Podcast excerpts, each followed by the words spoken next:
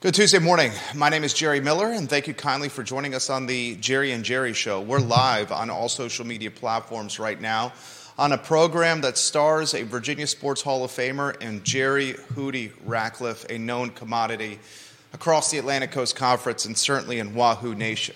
This show encourages you, the viewer and listener, to ask questions, to share your perspective, to vent frustrations, or to give us some props and let us know what's on your mind.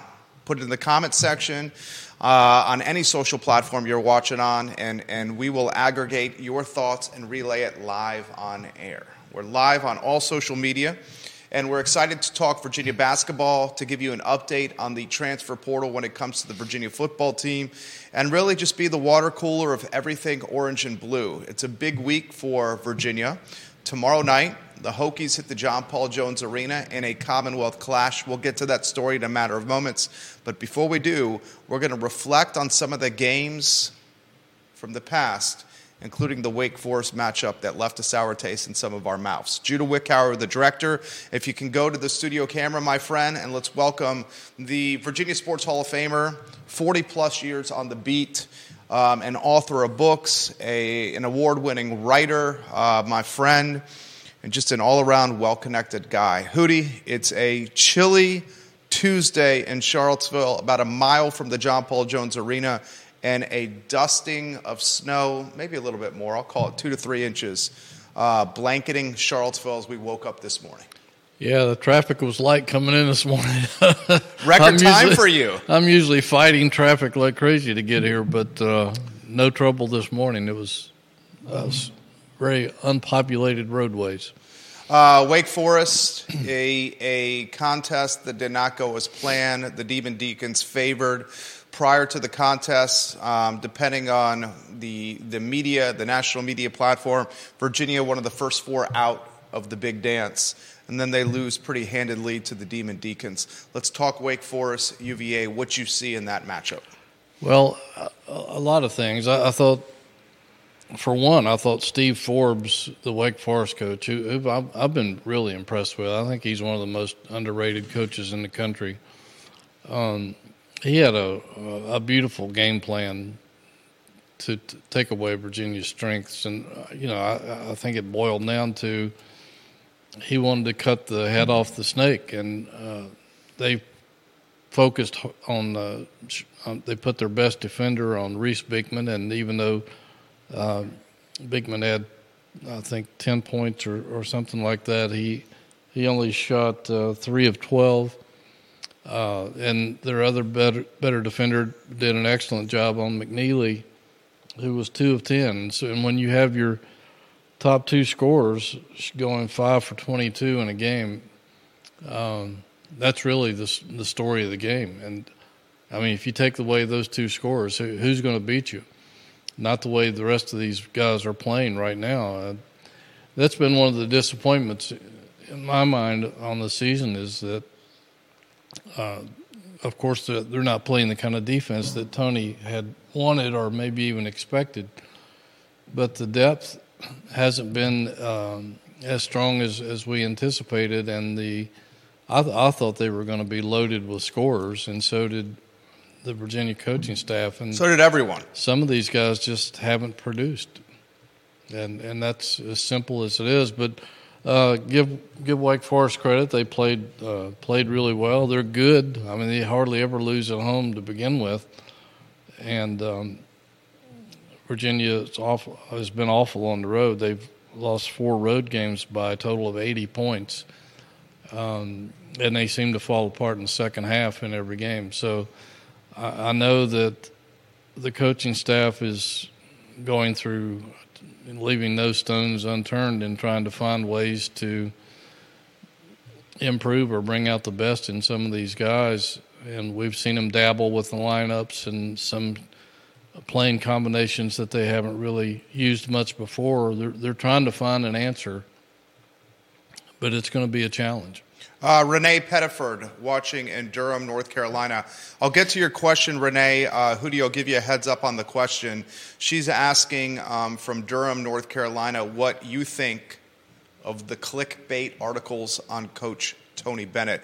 I'm going to highlight and give some props to a man who's been a mentor to me and Jerry Hootie Ratcliffe. This man never, ever falls victim of clickbait. He looks at the season in totality and he considers uh, someone's career holistically. We both know what she's alluding to with this question. So I will table that for now. Renee, we appreciate you watching in North Carolina. I'm going to follow with this question first. Um, Minor inserted into the starting lineup for some mm-hmm. physicality inside. Rohde to the bench. Um, that was a significant change. Yes. Um, a lot of folks are asking why Gertrude is getting such minimal minutes. Folks wondering um, what's going on with Harris and if this is um, an ankle injury that could lead him to sitting out even more of the season, or if he's a spark plug that can be infused um, immediately. A lot to unpack for you, Jerry yeah. Ratcliffe. Well, you know, we keep hearing from Tony that they hope to have Harris back soon. He has it defined soon, and maybe he doesn't know either because it may be up to the doctors or just how Harris feels on that ankle. And certainly you don't want to rush him back too soon because you could maybe hurt it even worse, and it, then he would miss the entire season. Certainly, they miss him because when you have him and Reece Beekman in the game at the same time, you've got two great on ball defenders, and that can really disrupt another team's offense and uh, it prevents the other point guard from essentially running the, the offense the way he wants, from setting up the offense the way he wants, from getting the ball to who he wants at, at what spots on the floor. So um, that's that's a big hole in the defense right there when they don't have him on the floor. Um, there's there's no telling. I mean, who, who, knows? We we might see him back tomorrow night. We may not see him for another week or two. Who who knows at this point? Um, we just keep hearing soon. So um, they certainly need him in, in in terms of and and offensively, he doesn't score a lot, but he does get the ball to teammates in the places where they can be mo- more effective. So the, they really need him back on the floor. At this point, at this point of the season, and I'm not saying long term, but right now, Harris is probably the second best point guard on the team. I understand uh, Gertrude's upside is significant as a pro, as a point guard, but Gertrude is a first year. His jump shot needs work. His ball handling clearly uh, needs a little bit, little bit of work as well, and he's a work in progress. I think Gertrude has more upside potentially than anyone on this roster, except for maybe Ryan Dunn. But right now, we're seeing Gertrude is very much a rookie when he steps foot on the floor. Rohde, I think the the Rohde experiment is is is to be determined. I think we all expected perhaps a little bit more from a guy who proved that he could score the basketball last year, but he was scoring at a different level of play than the Atlantic Coast Conference and, and, and big time basketball like Virginia is playing right now. So Harris, maybe his. Um, his missing from the lineup should not be underestimated, his perimeter defense, and frankly, just having a reliable second ball handler on the floor. Yeah, and, and Rohde, plays decent defense, and he's a good passer. So they they you know he, he does add some things to the team, even though his shot has been erratic at best. And um, Gertrude, again, he's a freshman. He's coming off a knee injury, missed most of his senior season in high school. Originally, they were going to redshirt him, and he was performing too well in practice to leave him on the bench, and and they were thinking about that even before Harris got hurt. But you know, he he's still probably trying to absorb the pack line to where he can be effective, and he turns the ball over a little bit more than I think Tony would probably like, and definitely. Um, you know, the the coaches see these guys in practice every day. They're they're not. You know, some people said, well, it's being punitive to keep Gertrude on the bench. I, I don't. I don't think Tony plays that game. I think if a guy can help you, he's going to be on the floor because th- this team needs all the help it can get, and so t- Tony's going to play somebody if he thinks they can contribute and make a difference in a game. Um, viewers and listeners, let us know your thoughts. Ask us questions. Leave comments um, on any social platform you're watching upon, and I'll relay it live on air. We'll head to Twitter. Edward Jenkins, welcome to the program. We appreciate your support. I see North Carolina, South Carolina, Georgia, Florida, much of Virginia, Pennsylvania, and some Kentucky in the mix right now. Raymond Thomas, welcome to the show. Let's go to Renee. Renee Pettiford, I've seen the clickbait headlines. I've seen the clickbait headlines on Coach. I've seen the clickbait headlines on uh, individuals like Gertrude potentially transferring out of the program as well. I'll offer 15 seconds of commentary, and then I'll turn it over to the man who knows it better than anyone in Hootie Ratcliffe. Um, Tony Bennett should have his name on, on the court at the John Paul Jones Arena. Um, even in a down year, Tony Bennett has this program competing. Um, and I understand there's been some double digit row losses that have left us all perplexed. And I understand folks have questions about the pack line and if it works in this new transfer portal era. I get that. I understand that the pack line often needs guys to stay in the program three to four years to truly understand the nuances of the defense. I get that. And I understand that college basketball is maybe not a three to four year type of tenure for athletes on the roster. I'm going to say this I have total confidence in Bennett. And I think Bennett has got a lot of youth on the roster that, if he can keep on the roster, will have this team competing for championships yet again. Maybe not this year, but maybe as early as next year. Hootie, your thoughts on any of this? Yeah, well, you know, he told us in Charlotte the beauty of this team is that they'll be together for two or three years, which is is intentions. Uh, you never know these days with trans, the transfer portal the way it is, and I've heard the rumors too that well, you know, guys like Gertrude could transfer if they're not getting playing time. Eh, you know, you never know. You never know with a kid. I I don't think he's going anywhere, but you you never really know. Uh, this team is just inexperienced when it comes to Virginia running Virginia's system, and it it's it's taken longer to develop these guys than I think anyone anticipated. And other teams are they're taking advantage of it. It's it's winning in the ACC is hard. It really is. There, there are no nights off.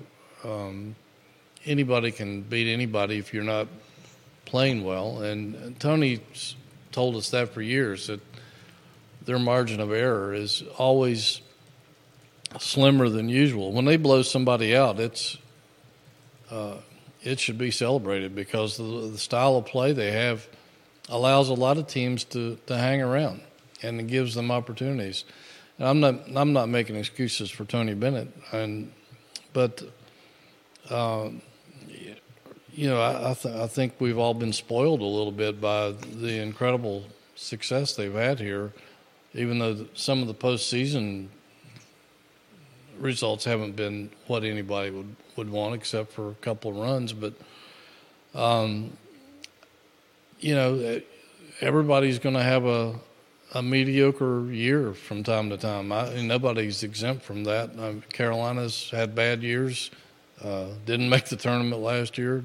Duke has had some not so great years. Uh, look at look what happened to Louisville. They were one of the preeminent programs in the country, and they can't hardly win a basketball game right now. And um, Florida State, I mean, what a run they had, and they've struggled. So you, you can't really just roll the ball out and expect to dominate in the ACC. It's it's harder than that.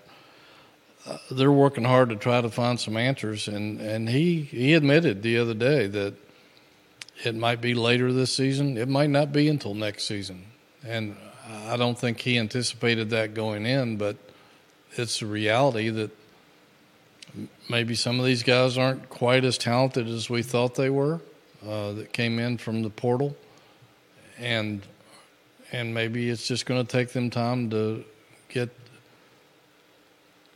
um, acclimated to this system and this style of play. It, it's it's it's interesting uh, the situation they're in, but you know, and teams figure you out. They um, and we were talking off air a while ago that you know there's so much copycatting going around. It's the same way in ACC basketball. They're going to you've got some brilliant coaches in this league, and they're going to pick apart your game film and find weaknesses and exploit it. And if you don't have an uh, an answer for it, then you're in trouble. And um, I think there's some of that going on right now in, in terms of how to defend Virginia and, and take them out of their game. Uh, Kenny Gilbert watching the program, one of Ruckersville's finest. Uh, thank you for watching. James Watson, hello. Lauren and Keswick, hello. Johnny Ornalis, hello. Holly Foster and Henrico, hello. Thank you for watching the program. Viewers and listeners, let us know your thoughts. We're going to get to Twitter and the old ball coach who follows you, Donald, um, on Twitter. He says, and I'll throw this to you Jerry, is the sky falling if they lose to Virginia Tech tomorrow night? That's John Paul Jones Arena, 7 o'clock tip, ESPNU. I'll throw this to you the copycat league that we were talking about off air. And, and he's exactly right. It's all sports. Take the Philadelphia Eagles, for example. They just got bounced from the NFL playoffs to a Tampa Bay Buccaneer team the Eagles start 10 and 1 on the season, and they finish what? Losers of six of their last seven, right. including last night's butt whooping against a Buccaneer team. If you look at the roster, the talent is overwhelmingly, compare rosters, overwhelmingly favors the Eagles. But as Hootie highlighted, it's a copycat league, and with the ubiquitous nature of technology and analytics, once someone finds a flaw, they exploit it, exploit it, and exploit it some more.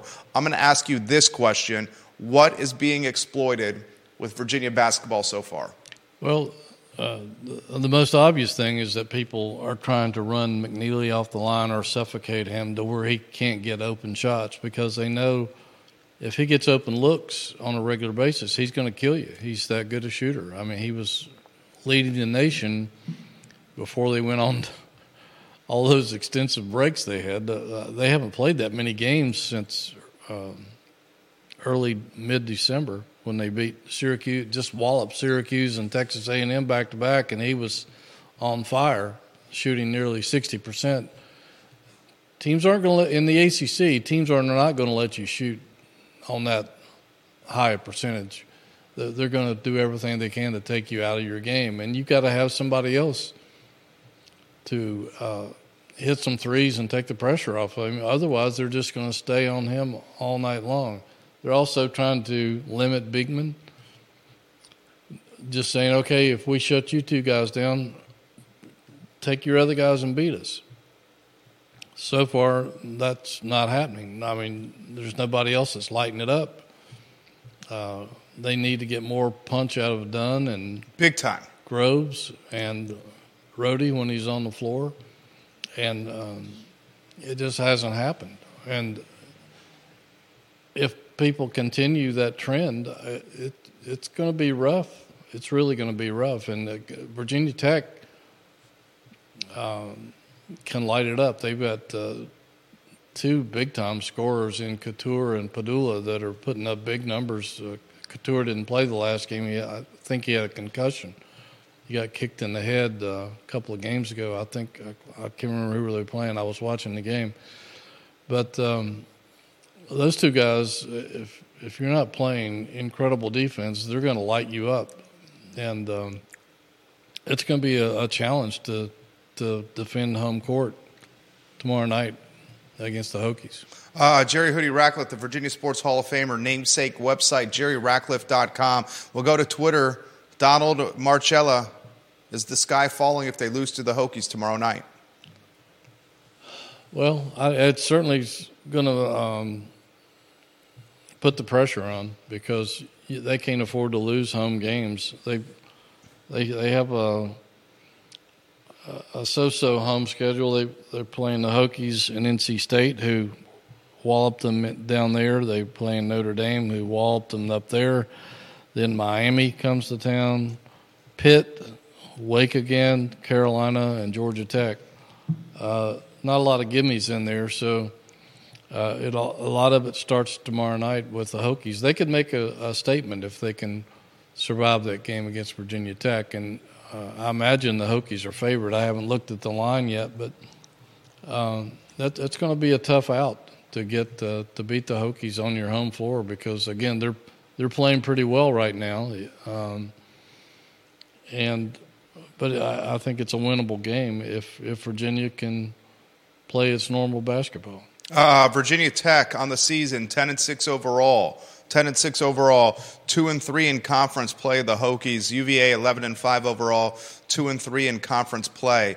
Commonwealth Clash, ESPNU tomorrow, 7, 7 o'clock tip, John Paul Jones Arena. The questions are coming in fast and furious right now. This is a good one from Thomas. Um, fellas, coming into the season, Ryan Dunn was a consensus lottery pick, and we were talking he, he would not return for a third year to Charlottesville and UVA. After what I'm seeing right now, I can't see him being a lottery pick anymore, but you guys are the pros. What are your thoughts on Dunn? Well, he's he's not having a, a, great season in terms of scoring. Uh, the rest of his game is, is pretty complete. He plays great defense. He uh, has been a good, solid rebounder. He's uh, doesn't turn it over. He's blocking shots. Um, I think he's a lot like Beekman was last year when he was thinking about going into the draft, and that he needs to bump his offense up a few notches. But a lot of times NBA teams will draft you off potential.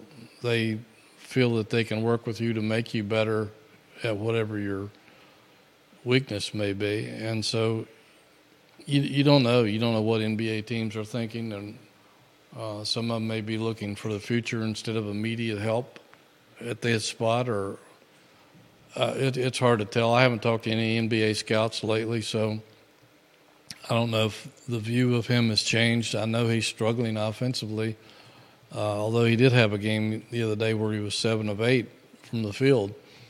But uh, it had been with the consistency that you would expect from a guy that's a lottery pick. Uh, Roderick Mullins watching the program right now.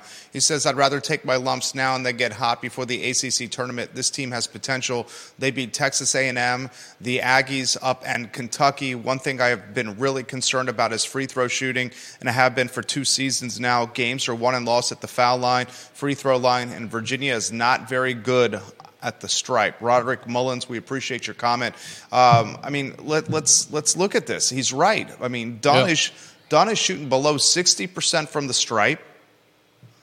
I mean, I can't believe I'm saying this. I think they're around, last time I looked, they were around 350 in the country. 65% for yeah. the free throw line as a team. It's the worst free throw shooting team Tony's had, I believe. Rohde is shooting 30% from the line. Rohde is shooting 33% from the field, 27% from downtown. Your best free throw shooter is obviously Isaac McNeely Jacob Groves is pretty darn good too. Beekman makes about 75% of his free throws. Dunn, less than 60%. Bond is at 64%. Gertrude flirting with 70. Buchanan's a one out of two kind of guy. I mean, you got some concern at the stripe here. Yeah, and in a normal ACC season, a lot of these games come down to uh, uh, either two or three plays in a game or you know are decided by by five points or less. And you can't afford to give away points at the free throw line. And and that's something that they've been able to rely on in the past but this year is definitely a, a weakness that and I, I don't think Tony anticipated that either because we brought that up early in the season um, after a game where they were just awful from the free throw line, and he, he said that they had been good at the free throw line in the scrimmage games against UConn and Maryland, and so he was kind of taken aback that that they were missing free throws at, at that such a high rate, and it's only gotten worse since then, and I, I don't know what the answer to that is. And we got to highlight this. This is extremely important to highlight. When they make their free throws, they can get back down floor and set up the defense. Yeah. Pack line defense. You miss some free throws, you don't set up on the defensive end, and that leads to transition buckets. That's a good point. And and they've given up more points in transition this year than than almost any year I can remember. But um, you know, it's not like they don't practice free throws. I know they, they practice not just shooting free throws, but under different situations. And um, I don't know. I, I, I, don't know what the answer is to that. Uh, you know, everybody becomes a, a Dr. Phil when a team is struggling, and uh, it's like when guys are in a batting slump and everybody has an opinion on how to get out of it. But um, you know, everything from uh, bringing in shot doctors to talking to Dr. Rotella, who um, not a bad idea. He he may work with the team for all I know. I know he works with Kentucky's basketball team some. Famed right. sports psychologist and darn near scratch golfer. Yeah, uh, you want to talk guy. to Dr. Bob Rotella? You'll find him at the Glen, Glenmore Clubhouse. That's right. Having a pop and maybe playing two rounds of golf. That's right. Probably with a pro. That's right. Maybe Roy McIlroy. Uh, but uh, yeah, they they've got uh, they've got some issues at the free throw line, and, and that's something that they have to clean up. It's one of the things that that uh, is holding this team back, and it, it's I don't know how correctable it is. You should be able to be a decent free throw shooter. I, I would think. I, I'm, I'm mystified by that. John Grady Lambert, thank you for sharing the show. We appreciate you. Viewers and listeners, let us know your comments and questions. We'll relay them live on the show, and they're coming in fast, they're coming in quick. Uh, this is a good one, and this is part of that clickbait commentary that's out there. Right. Uh, does, does Ratcliffe have concerns that any of these guys are going to transfer? Um, Antonio Appleby, welcome to the program, and thank you for watching the show. Former Wahoo. That's right. He's watching the show and giving you some props right now. How you doing, brother?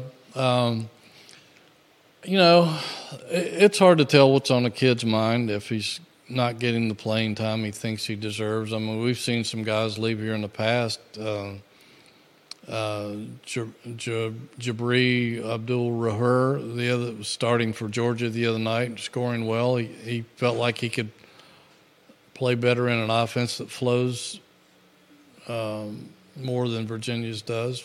Uh, Casey Morsell um, couldn't hit a lick down here, and he's he's uh, made a decent decent career in Raleigh. Yeah, he's been good for the Wolfpack. Yeah, um, we see, you know, and this goes back. I mean, for Tony, even that class. Uh, back when I was in the newspaper business, we did a, a, a blowout week of articles on uh, the six six shooters. Uh, it was his second. I remember that? I think it was his second recruiting class, his first full recruiting class, and he had guys from all over the country.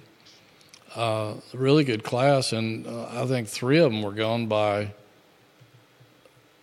uh, the Christmas vacation and uh, or shortly after, and transferred out. Uh, the only two that stuck around were Akil Mitchell, who I spent the day with Eddie's home uh, down in uh, Charlotte.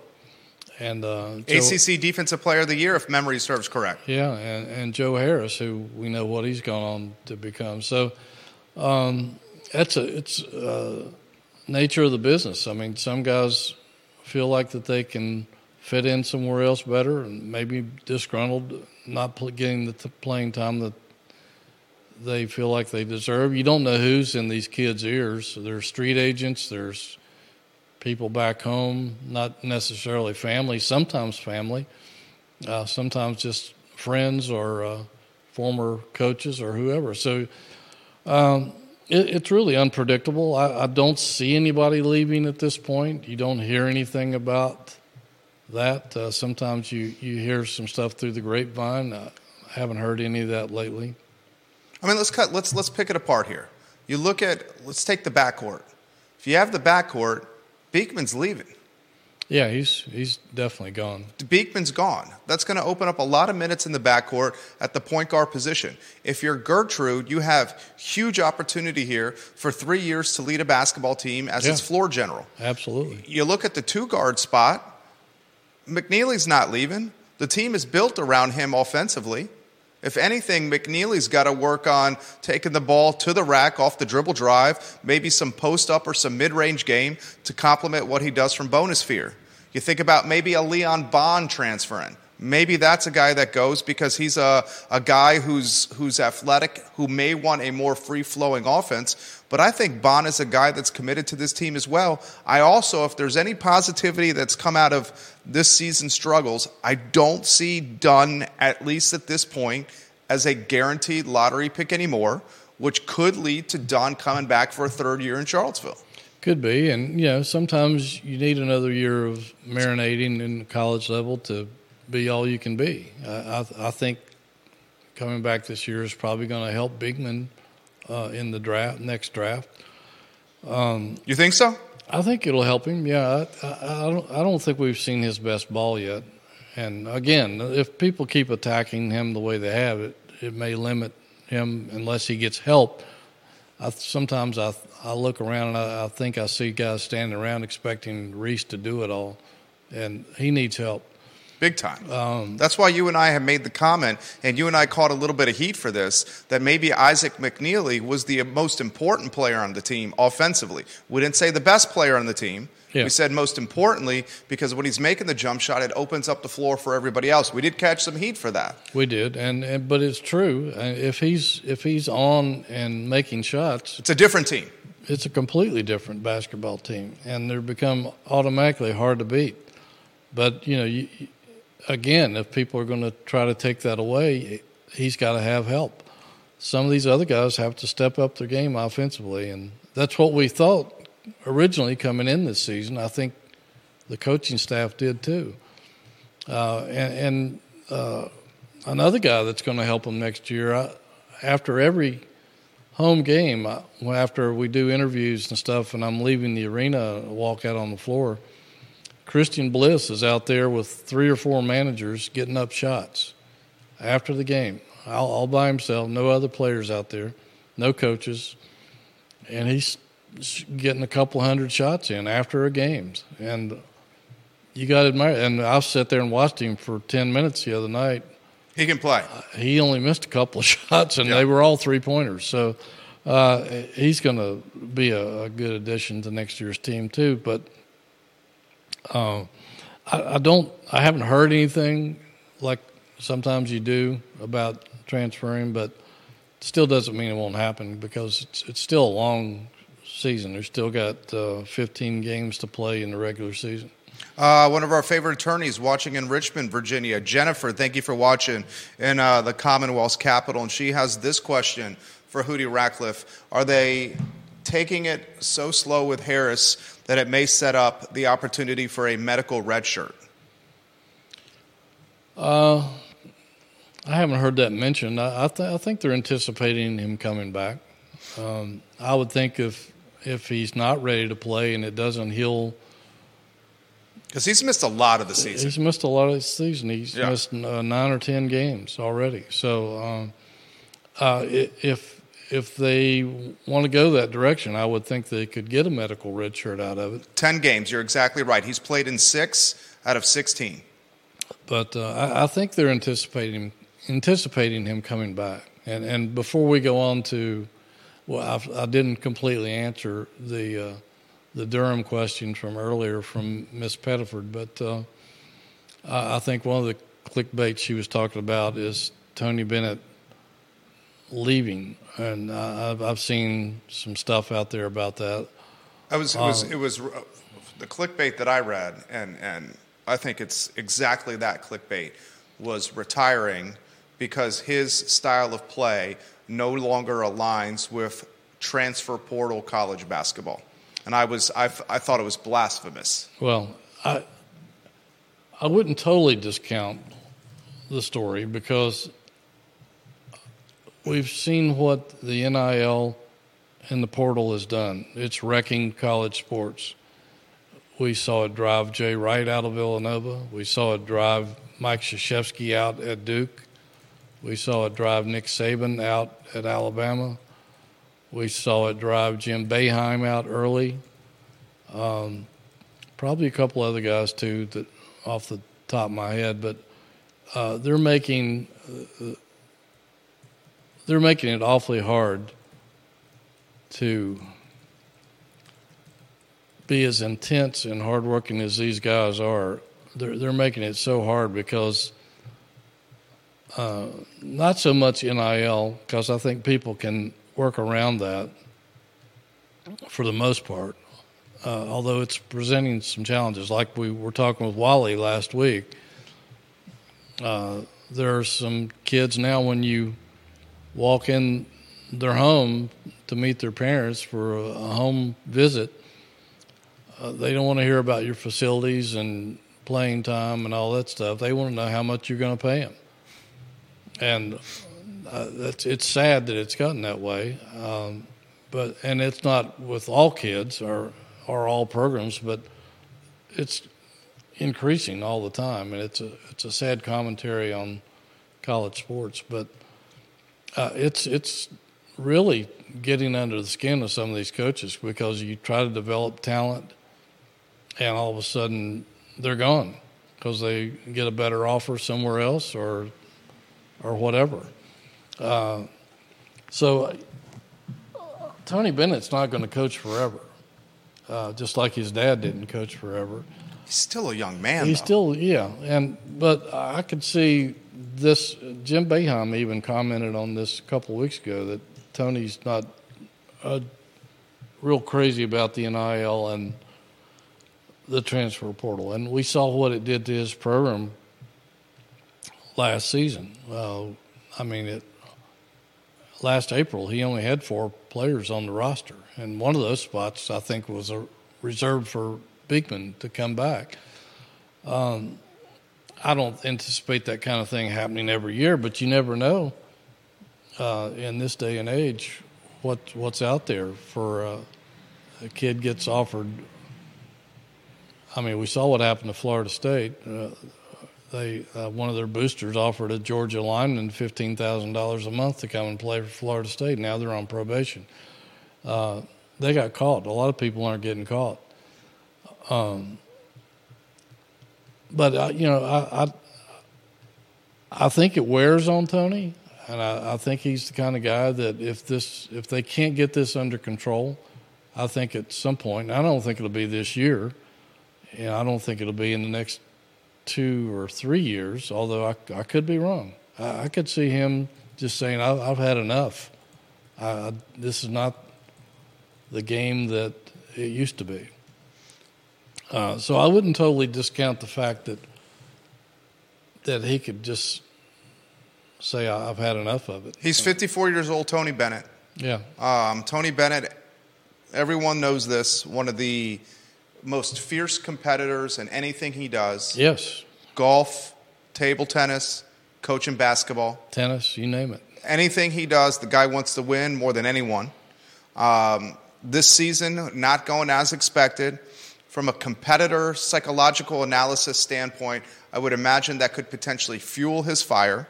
I don't see the Bennett system translating to the NBA.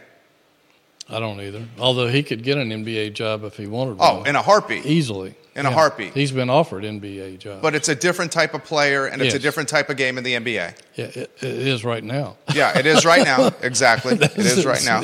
They're trying to change college basketball to the NBA. They're trying to make college basketball the NBA. That's exactly what's happening right now. Or college basketball is trying to make itself the NBA. Right.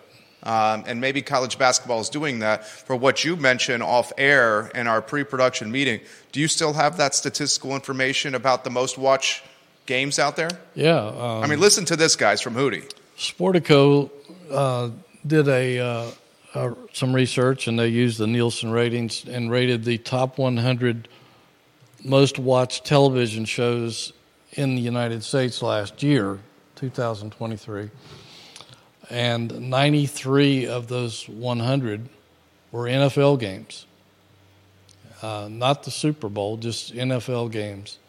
Um, of the other seven most watched, and none of them were very high, um, there were three college football games.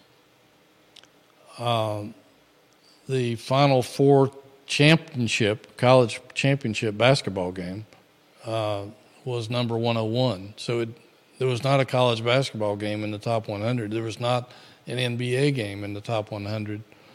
Um, so uh, that just goes to show Uh, the World Series was not in the top 100, so it, it goes to show what rules right now, and uh, it, it's. Uh, I was startled by that. I was very startled. by that. 93 out of 100, Yeah. top 100. Um, the what do you attribute that to? That's a sociology experiment waiting to happen. the, the sports fan. I don't. I don't know. I, I think part of it. Uh, I would like to see uh, a more extensive study on that in years past to see how much gambling, sports gambling, has had impacted on that, and uh, fantasy leagues. Uh, I think there's a lot more female fans watching NFL now than than there used to be. Um, and I don't know if that's why or not, but. It, it's a phenomenon that's uh, that needs more study, I think. But uh, that's that's the only thing I can think of. I mean, I, I love the NFL. I, I like college football better, or at least I I used to. I'm not so sure if it keeps going trending the way it is that I'm going to enjoy college football more than NFL. But it's, it's fun to watch. Uh, most people have their team, and uh, if it's a good game, uh, and usually you can find one without too much difficulty if you have the right TV system. Um, I watch my 49ers every week, no matter where where they play. So uh, I religiously watch that game. But I, I think more Americans are just drawn to, to pro football. D. Anderson watching on Twitter. Uh, this team needs guys who can get downhill and actually finish with strength and uh, moxie at the rim. I concur with that a thousand percent. Um, Spencer watching the program in Atlanta.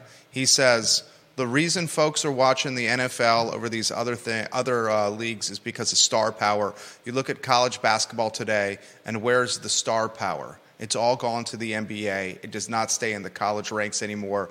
Where's the guy that's been a college basketball player for three to four years that you've grown with? The JJ Redicks of the world. They don't exist anymore in college basketball. That's a really good point, and I, I would totally agree with that. I mean, it used to be when I covered the golden era, I thought of college basketball in the 80s and uh, in the 90s, uh, particularly in the ACC. Not a lot of guys were turning pro. Some some would turn pro, but uh, particularly in the 80s, a lot of guys would stick around, and um, everybody had a solid roster. Everybody had a solid team, and you got to know the stars, and there were plenty of stars. Just about every team had stars. Uh, it's not not that way anymore. Now, you, with the transfer portal, uh, you, you don't even know who's on the roster. A lot of times, when they come to your arena, or when you turn on your TV to watch Virginia versus Georgia Tech or Miami or somebody, you you don't know who plays for those teams unless you're just a really avid fan. And um, so I, I think yeah, that's a very valid point. And uh, the way college football is going too, with not only the portal but guys sitting out of bowl games and uh, and that sort of thing, it's uh, they're going. That's another problem college football has. The bowl they're- season's turned into an afterthought. Uh, it's it's Outside of the college Yeah. football playoff, it's an after and, and a couple of marquee bowl game matchups, and even the marquee bowl game matchups don't have the same je ne sais quoi as they once well, did. look at the Orange Bowl. Right, exactly. I mean, look at the Orange Bowl. That was a It joke. was a joke. and uh, I turned it off. Yeah, oh, I did too. It was unwatchable. It was But, unwatchable. Uh, and you know, even some of the lower tier bowls, uh, guys off of uh, mediocre football teams decided to sit out the bowl game, and that hurt their team's chances of winning and didn't make some of those games competitive. So. Uh, maybe the answer to that is if they have an NIL contract, they don't get paid if they don't play in the bowl. I don't know, but something's got to be done to address it because it's it's turning the bowl system into a just a big joke.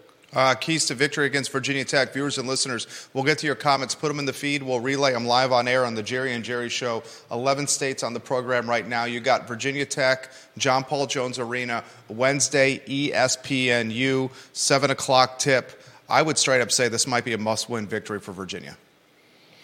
Yeah, it, it pretty much is. I mean, you can't afford to lose many home games because, you know, you, you still have some pretty tough road games to deal with as well and where it's they've obviously shown shown that they're not a good road team, which is kind of unusual for Tony Bennett. He he's, usually has really good road teams, but um, this is a statement game, I think, against the Hokies. You, you know, you got to draw a line in the sand somewhere, and we're better than on your home floor against your state rival. And uh, and it's a big game for both teams. Big game for both teams. Yeah, I mean they're both they're both fairly even on paper in terms of records and, and performance. And so, uh, if they can win this game, they could get a little momentum going into Georgia Tech down in Atlanta on Saturday, where it's, it's a winnable road game. And um, I, I think the key to beating the Hokies is you've got to find a way to keep those two shooters from going off because they can kill you, especially if they're both uh, making shots, and you've got to answer that somehow. If you, if they are making shots, you got to find a way to answer it. And right now, Virginia doesn't have an offensive answer to that. Uh, this is a fantastic question. We'll highlight some of the viewers and listeners watching the show. Um, 20 win 12 on Twitter. Welcome to the broadcast. He follows you. This is a great one that's come in on uh, Facebook. What's at this point of the season the best starting lineup for this Virginia basketball team? Wow. Um, and well, is Minor in the starting lineup? I'll add that question myself. Well, I think he has to be right now because, uh, and again, some of that depends on who they're playing, whether it's a, a team with some big physical guys inside like, like Wake Forest had yep. with a seven footer Efton Reid and, and the uh, other guy that was six ten or so. Um, I, I think he's the guy that can give you some physicality. Uh, he might. He, he, seemed like he's moving a l- with a little more fluidity. I thought in the last two games that I saw him, uh, scored some points, uh, grabbed a few rebounds, and and didn't get pushed out of position, which is huge because as much as I like Blake Buchanan and think he's going to be really good. Uh, I've watched him a lot in recent games, and he doesn't have the physicality. He, he's just not strong enough no. right now. He's getting pushed off the block and, and pushed around, and, and so is Buchanan. Oh yeah, well, uh, that's who I'm talking about. Yes, uh, and so, excuse me. So does Groves. Oh yeah, yeah, and and Groves is a, a, little more physical, even though he's not as big. But um, so I, I think they they have to have Minor in there right now if it's a team that has any kind of a front court presence. If not, then you might be able to get by with Buchanan and Groves splitting some time in there. But uh, I, I, would think, uh, assuming Harris is not back, I, I would say uh, Beekman, uh, Beekman, McNeely, Dunn. Uh, wow. Um, That's the spot right there. Yeah. You're, you're four. Yeah. Did you figure Minor at the center at the five spot? He had nine points and five boards. He had a block and a steal, and he played some pretty good basketball against a, a very talented big man with Wake Forest.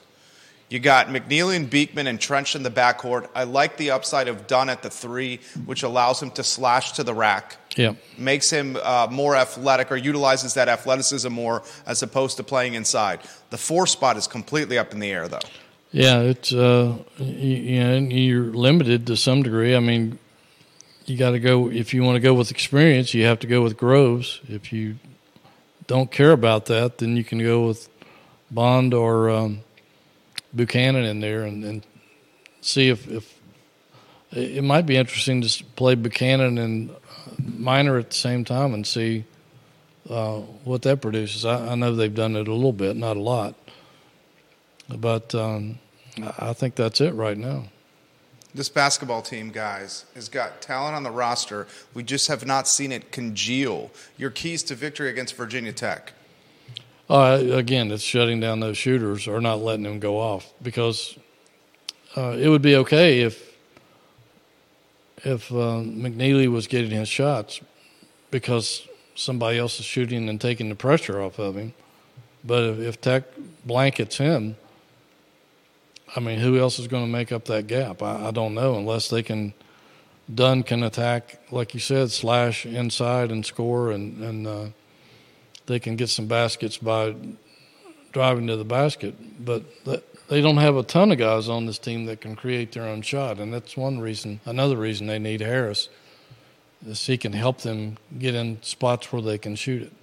Uh, this is an excellent question right now. Uh, and we appreciate uh, Christopher watching the program. Christopher, where are you watching? It looks like on our heat map somewhere in southwestern Virginia. He says the team looks like it has talent on the roster, but it is not producing. Does this team remind Hootie of any of Tony Bennett's past teams where they have uh, where it's uh, pretty from afar, but afar from pretty? good, good uh, turn of phrase there.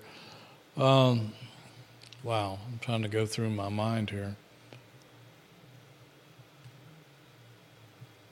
Probably a couple of his early teams um, that didn't have a, a, a, ton of talent on them, um, and didn't make any postseason play. Uh, uh, you know, most of most of his teams since then have, have had fairly talented uh, guys. Um, some of them were young and inexperienced, but they were still uh, doing pretty well. Um, maybe that one NIT team they had uh, several years ago, that, uh, and I can't remember exactly what year that was, but um, this team's kind of different than any other team that I can think of for Virginia. They, because they, they do have some um, upside to, to so many of these players. They're just inexperienced in the system. They some of them haven't conformed to the pack line yet,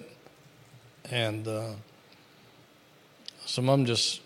I think some of these guys we haven't seen their best basketball yet, and, and that's. I think that's what the hope is, is that some of these guys will get more comfortable and come on, and uh, and up um, raise their performances down the, down the uh, the stretch of the season. Um, this question is a very good one. Tony Bennett's team um, continues to play in a, a game plan or a scheme that may not be today's college basketball.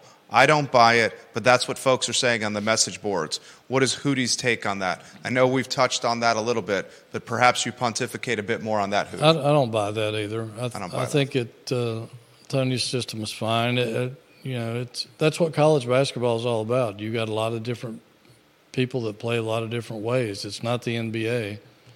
Thank God, because yeah. I think the NBA is personally, I think the NBA is boring. But uh, even though I watch it sometimes, but uh, I, would rather watch college coaches and their different styles, uh, like the Jim Boeheim two-three zone, and uh, you know the racehorse pace that some teams play, and uh, the slower pace that others play. I, I, I like that kind of um, variety, and because it, makes uh, and, you know you got to also think too. You know when when Craig Littlepage and Jon Oliver hired Tony Bennett, they were looking for a guy with a different system. Hundred percent. They know they can't out recruit Carolina and Duke, and, or out athlete them, and, and play that style of basketball night in and night out. It just doesn't work. Look, look at what happened before Tony Bennett got here. They tried to run the basketball. They, Coach Gillen tried that. Coach Leitao tried that. Yeah, it just didn't work. Uh, Jeff Jones had a nice run with some uh, really talented athletes, but eventually that the talent ran out, and you just you just can't recruit against those kind of teams for the top athletes. You're not you're not going to win many of those recruiting battles. So they went to something else. They went to something that people have to. You, you talk to any basketball coach that has to play Virginia, and they dread it because they don't have time to prepare for it, and it takes extra preparation time. Uh, sometimes they get lucky on on how they. Uh, Virginia's just not playing well that particular night, and not on their game. And and again, these guys do not have the pack line down the way.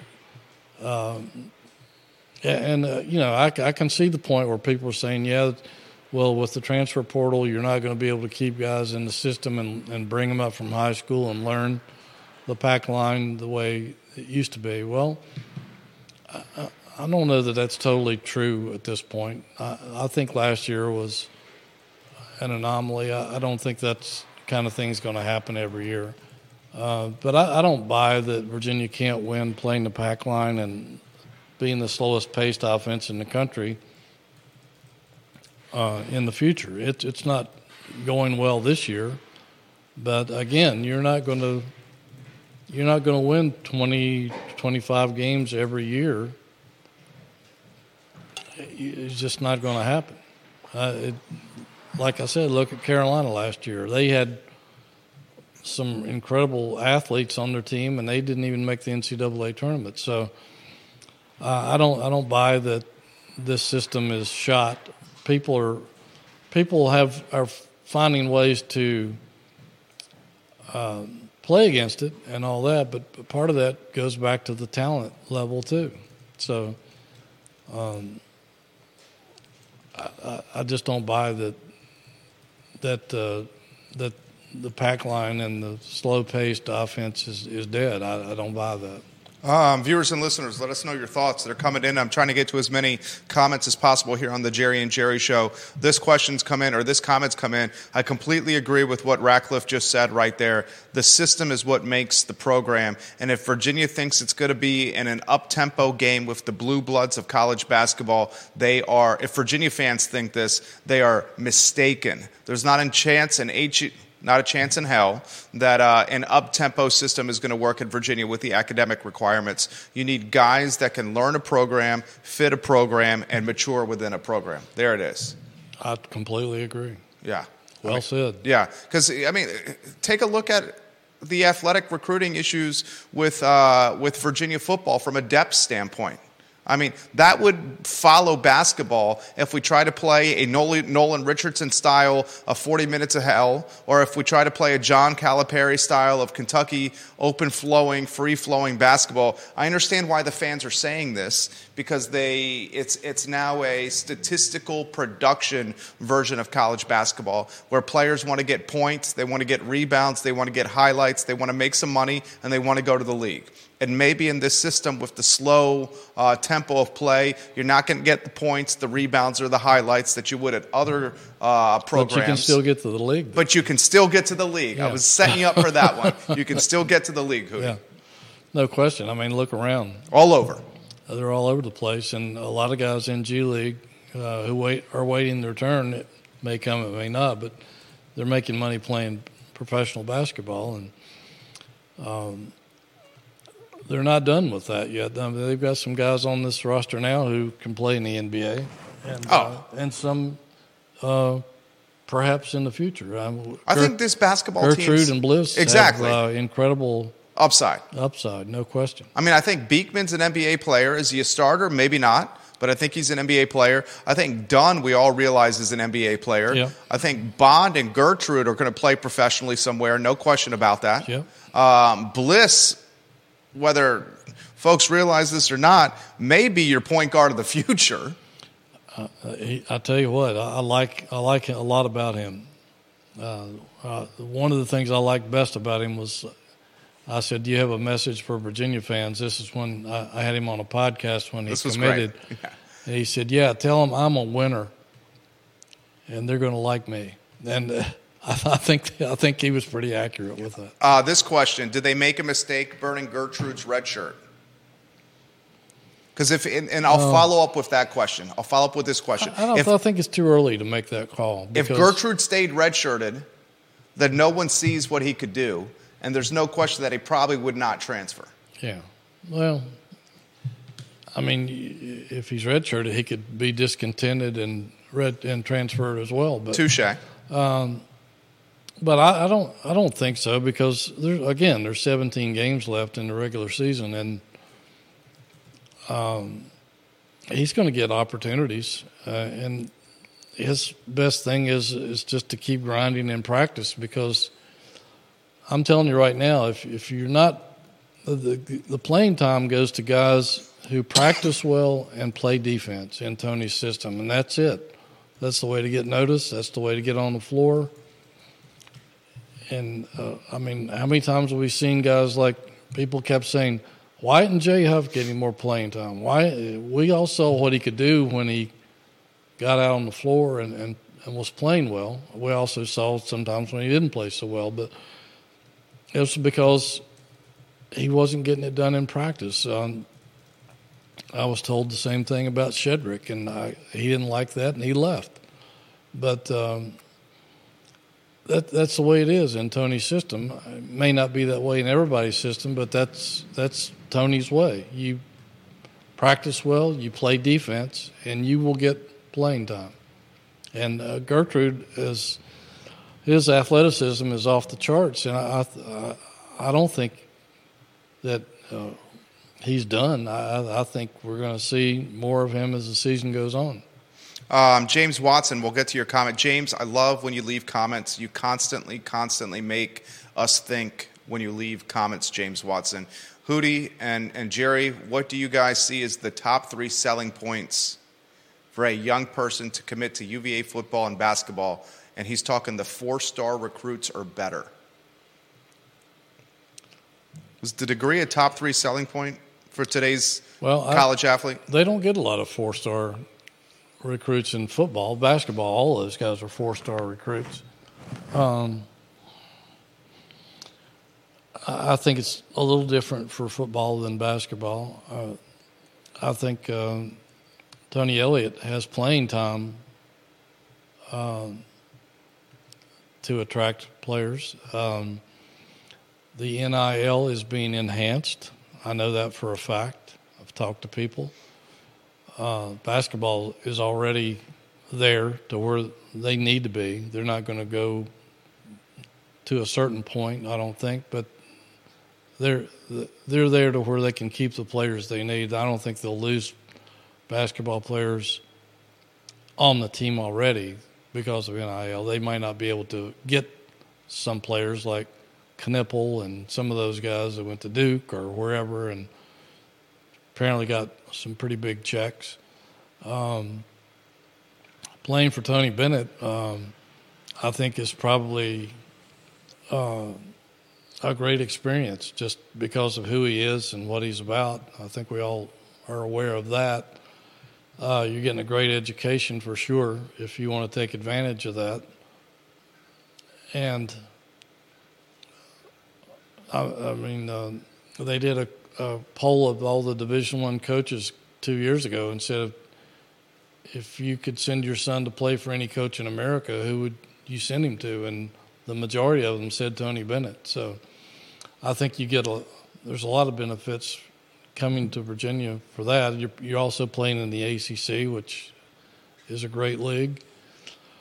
And uh, if you want to be developed as a player, um, you know, there's opportunities after after school. I, I, I, think one of the things that they hammer to recruits in both sports and all, all sports is it's not a four year decision; it's a forty year decision, and rightfully they should do that because uh, I think back over my career and. I've kept in touch with a lot of these football and basketball players and some other athletes too and you're not going to play in the NFL or NBA forever or Major League Baseball or anything, some of these other sports.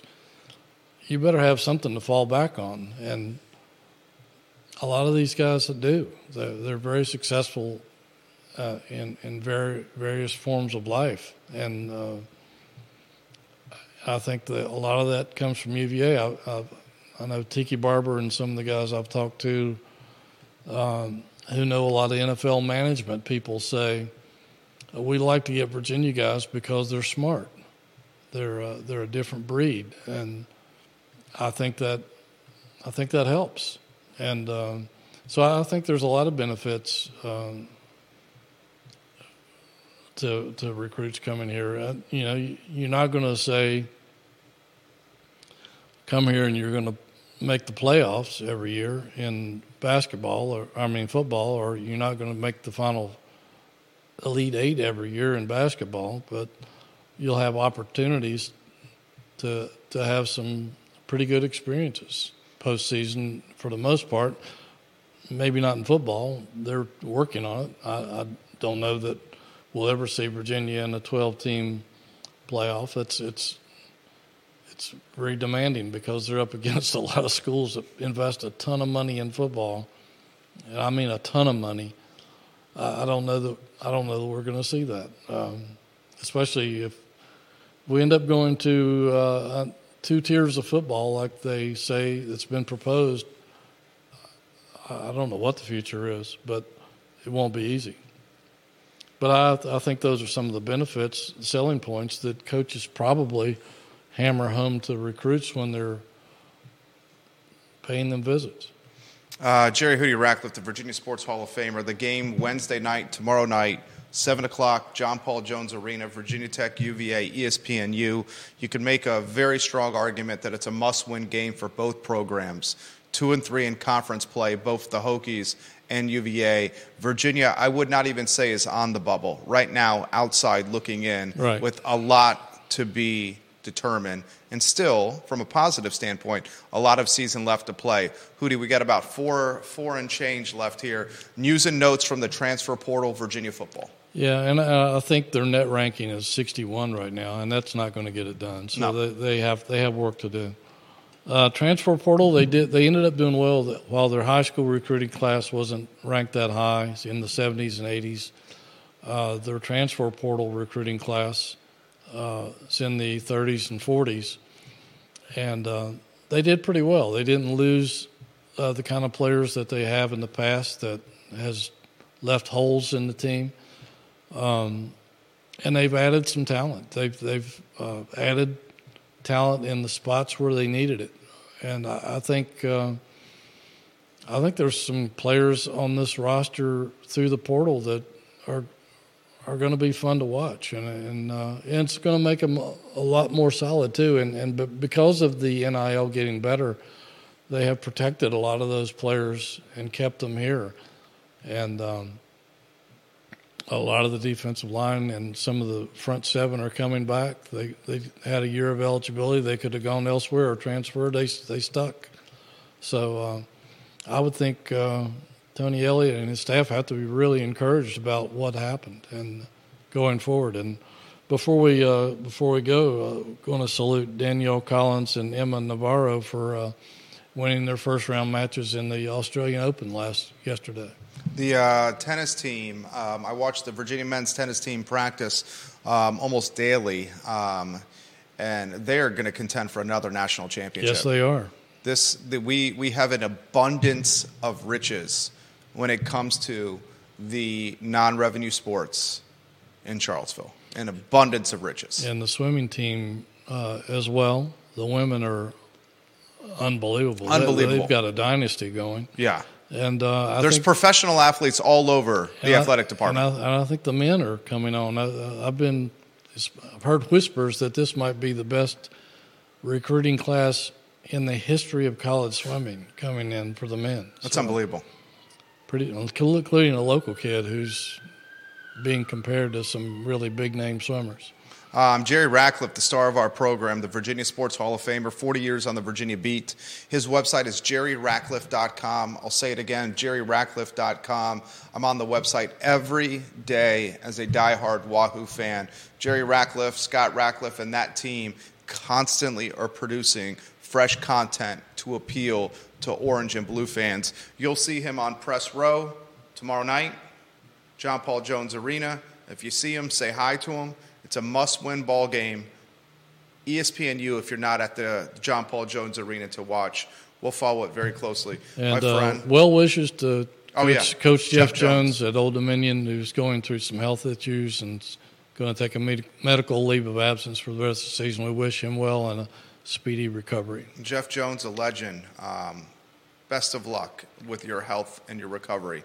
Uh, my friend, thank you. It was easy peasy. Always easy. Sunday Breezy, Jerry Ratcliffe, Judah Wickower, the man behind the camera, keeping us online. The MVP. And looking a sharp, Mr. Consistency, as Jerry Ratcliffe has dubbed him. I 1000% agree with that moniker. Um, the I Love CVille show, guys, up in one hour on this network with a lot to cover. For Hootie, for Judah, I'm Jerry, and this is the Jerry and Jerry show. So long, everybody. Take care. Yes.